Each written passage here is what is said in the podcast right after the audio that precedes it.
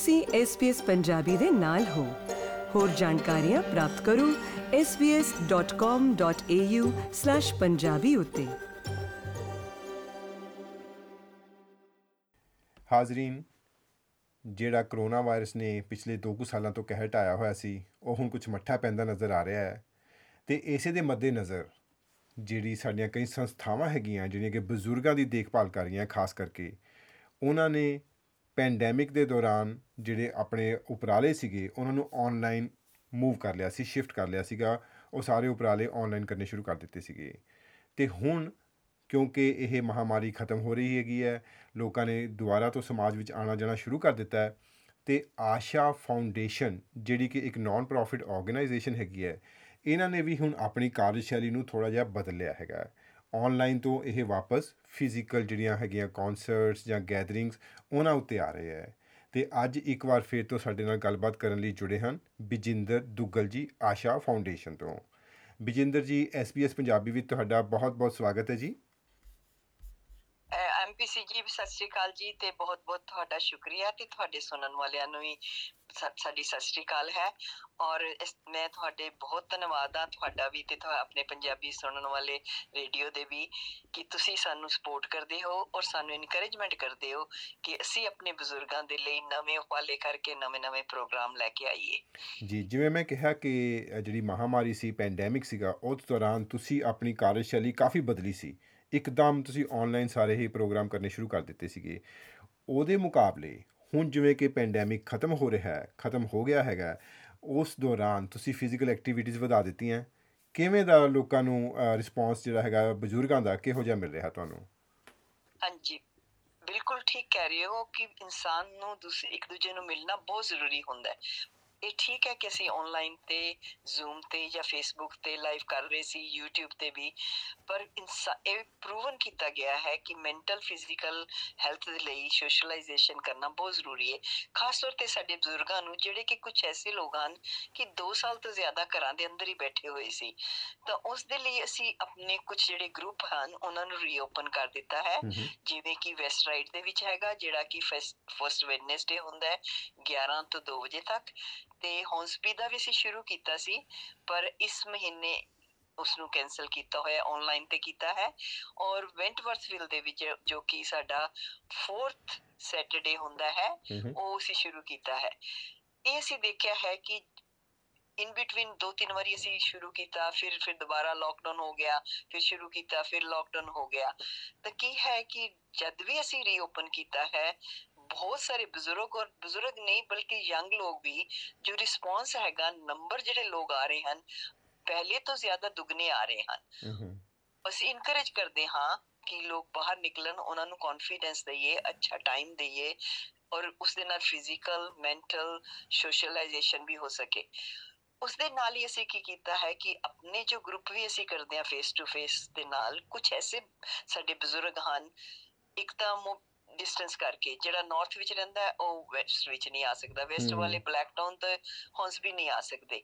ਤਾਂ ਅਸੀਂ ਕੁਝ ਪ੍ਰੋਗਰਾਮ ਹੁੰਦੇ ਹਨ ਭਾਵੇਂ ਉਹ ਯੋਗਾ ਹੋਏ ਜਾਂ ਇਨਫੋਰਮੇਸ਼ਨ ਸੈਸ਼ਨ ਹੋਏ ਜਾਂ ਡਾਂਸ ਫਿਟ ਜੋ ਹੈ ਜਿਸ ਐਕਸਰਸਾਈਜ਼ ਵਾਲਾ ਹੈ ਜਾਂ 뮤직 ਹੈ ਕੁਝ ਨੂੰ ਅਸੀਂ ਸਟ੍ਰੀਮ ਲਾਈਵ ਫੇਸਬੁੱਕ ਤੇ ਕਰ ਸਕਦੇ ਹਾਂ ਕਿ ਜੋ ਲੋਕ ਕਿਸੇ ਕਰਕੇ ਨਹੀਂ ਆ ਸਕੇ ਉਹ ਵੀ ਉੱਥੇ ਜੁਆਇਨ ਕਰ ਲੈਣ।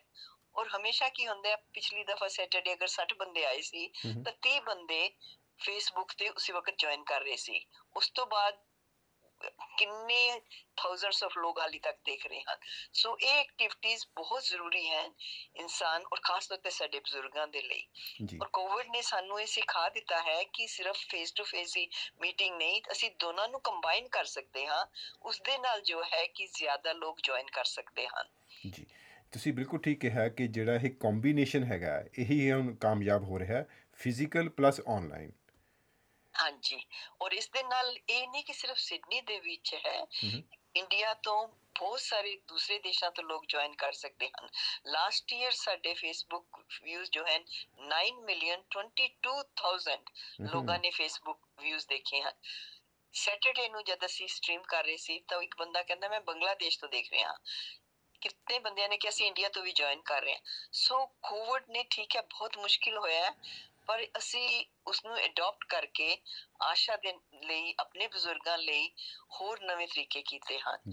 ਔਰ ਇਸੇ ਤਰ੍ਹਾਂ ਹੀ ਅਸੀਂ ਇੱਕ ਹੋਰ ਵੀ ਉਪਾਲਾ ਕਰ ਰਹੇ ਹਾਂ ਕਿ ਇੱਕ ਵੱਡਾ ਸਾਰਾ ਕਨਸਰਟ ਕਰ ਰਹੇ ਹਾਂ।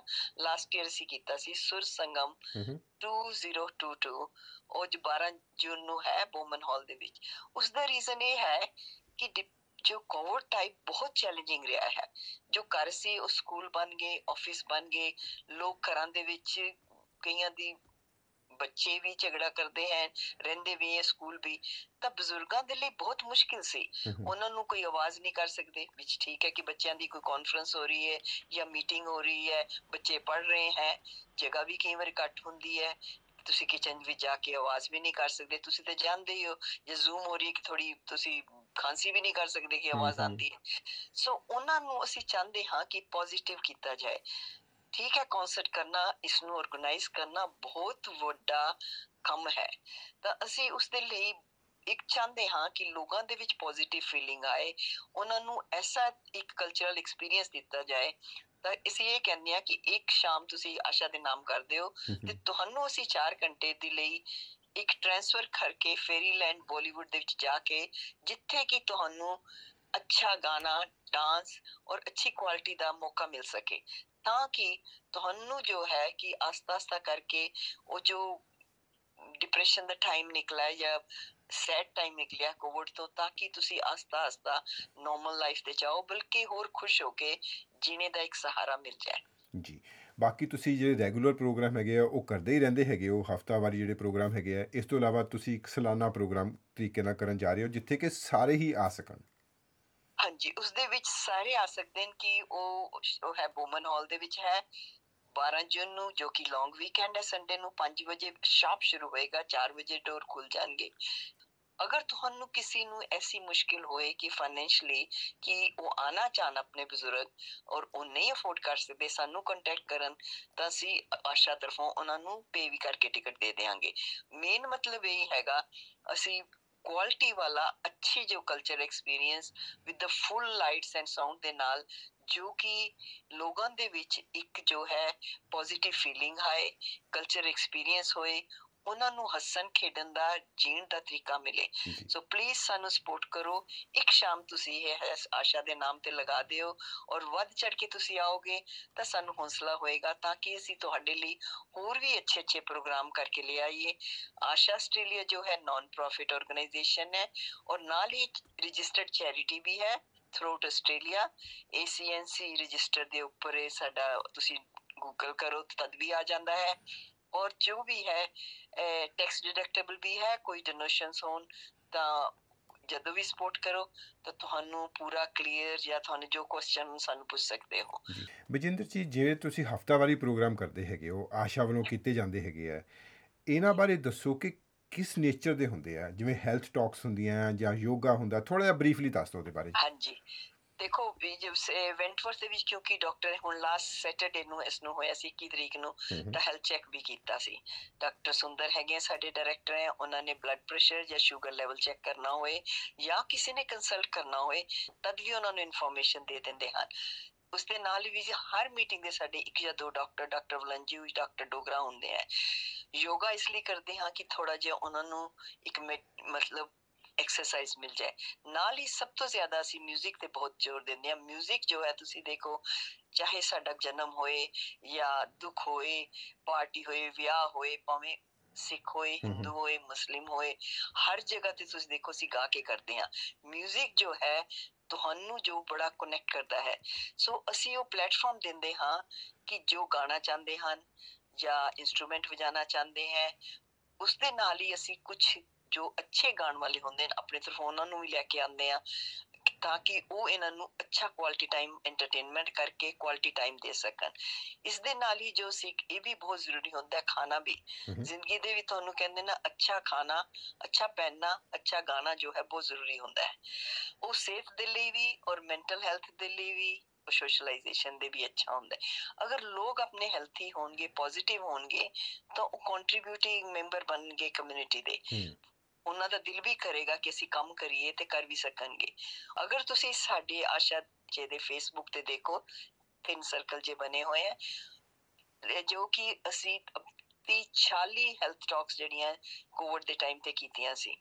ਇਨਫੋਰਮੇਸ਼ਨ ਅਸੀਂ ਹੁਣੇ ਸੋਚ ਰਹੇ ਕਿ ਉੱਥੇ ਲਿਆਉਣ ਦੀ ਜਗ੍ਹਾ ਉਹਨਾਂ ਨੂੰ ਆਨਲਾਈਨ ਕੀਤਾ ਜਾਏ ਤਾਂ ਕਿ ਜ਼ਿਆਦਾ ਤੋਂ ਜ਼ਿਆਦਾ ਲੋਕ ਹਨ ਥਰੂ ਦ ਵਰਲਡ ਫਾਇਦਾ ਕਰ ਸਕਣ। ਸੋ ਇਹ ਇਹ ਜੋ ਟਾਕਸ ਹੈ ਉਹ ਵੀ ਚਲਦੀਆਂ। ਲਾਸਟ ਟਾਈਮ ਤੇ ਡਾਕਟਰ ਮਲੰਜੂ ਨੇ ਦੱਸਿਆ ਸੀ ਕਿ ਕੋਵਿਡ ਦੇ ਬਾਰੇ ਕਿ ਬੂਸਟਰ ਕਿਉਂ ਜ਼ਰੂਰੀ ਹੈ। ਲਾਸਟ ਸੈਟਰਡੇ ਡਾਕਟਰ ਸੁੰਦਰ ਨੇ ਦੱਸਿਆ ਸੀ ਕਿ ਫਲੂ ਦਾ ਵੈਕਸੀਨ ਕਿਉਂ ਜ਼ਰੂਰੀ ਹੈ। ਸੋ ਇਹ ਹੈਲਥ ਟਾਕ ਅਦਰ ਇਨਫੋਰਮੇਸ਼ਨ ਔਰ ਟੈਕਨੋਲੋਜੀ ਦਾ ਵੀ ਅਸੀਂ ਕਰਦੇ ਹਾਂ ਉਹਨਾਂ ਨੂੰ ਸਿਖਾਉਂਦੇ ਹਾਂ ਜੇ ਮੈਪ ਹੈ ਤੁਸੀਂ ਕਿਸ ਤਰ੍ਹਾਂ ਰਸਤਾ ਲੱਭਣਾ ਹੈਗਾ। ਔਰ ਡਾਇਬੀਟਿਕ ਅਵੇਅਰਨੈਸ ਦੇ ਵੀ ਔਰ ਉਸ ਦੇ ਨਾਲ ਹੀ ਜੋ ਅਸੀਂ ਐਕਸਰਸਾਈਜ਼ ਕਰਾਉਂਦੇ ਹਾਂ ਉਹ ਡਾਂਸ ਫਿਟ ਦੇ ਨਾਲ ਕਰਾਉਂਦੇ ਹਾਂ। ਚਾਹੇ ਤੁਸੀਂ ਵੀਲ ਚੇਅਰ ਤੇ ਹੋ ਚਾਹੇ ਪੁਸ਼ਰ ਤੇ ਹੋ ਹਰ ਇੱਕ ਇਨਸਾਨ ਜੋ ਹੈ 뮤직 ਦੇ ਨਾਲ ਉਹ ਐਕਸਰਸਾਈਜ਼ ਕਰ ਲੈਂਦੇ ਹਨ ਔਰ ਪਲੱਸ ਅੱਛਾ ਖਾਣਾ ਵੀ ਹੋ ਗਿਆ ਗਾਣਾ ਵੀ ਹੋ ਗਿਆ ਮਿਲਣਾ ਵੀ ਹੋ ਗਿਆ ਜੀ ਤੇ ਵਿਜਿੰਦਰ ਜੀ ਚਲਦੇ ਚਲਦੇ ਆਸ਼ਾ ਫਾਊਂਡੇਸ਼ਨ ਬਾਰੇ ਜਿਹੜਾ ਕੋਈ ਕੰਟੈਕਟ ਡਿਟੇਲਸ ਹੈਗੀਆਂ ਉਹਦੇ ਬਾਰੇ ਦੱਸ ਦਿਓ ਜੀ ਹਾਂਜੀ ਆਸ਼ਾ ਜੋ ਹੈ ਏ ਏ ਐਸ ਐਚ ਏ ਜਿਸ ਦਾ मीनिंग ਹੈ ਹੋਪ ਸੰਸਕ੍ਰਿਤ ਵਰਡ ਹੂੰ ਇਸ ਦੇ ਲਈ ਸਾਡੇ ਆਸ਼ਾ ਆਸਟ੍ਰੇਲੀਆ ਫਾਊਂਡੇਸ਼ਨ ਫੇਸਬੁੱਕ ਹੈ, ਇੱਕ ਆਸ਼ਾ ਗਰੁੱਪ ਵੀ ਹੈ ਸਾਡਾ, ਪਰ ਜੋ ਫੇਸਬੁੱਕ ਹੈ ਉਹ ਤੁਹਾਨੂੰ ਲੈ ਜਾਏਗਾ ਜਿੰਨੇ ਸਾਡੇ ਪਹਿਲੇ ਵਾਲੇ ਪ੍ਰੋਗਰਾਮ ਜਾਂ ਵੀਡੀਓਜ਼ ਹੈ, ਤੁਸੀਂ ਉਹਨਾਂ ਨੂੰ ਐਕਸੈਸ ਕਰ ਸਕਦੇ ਹੋ।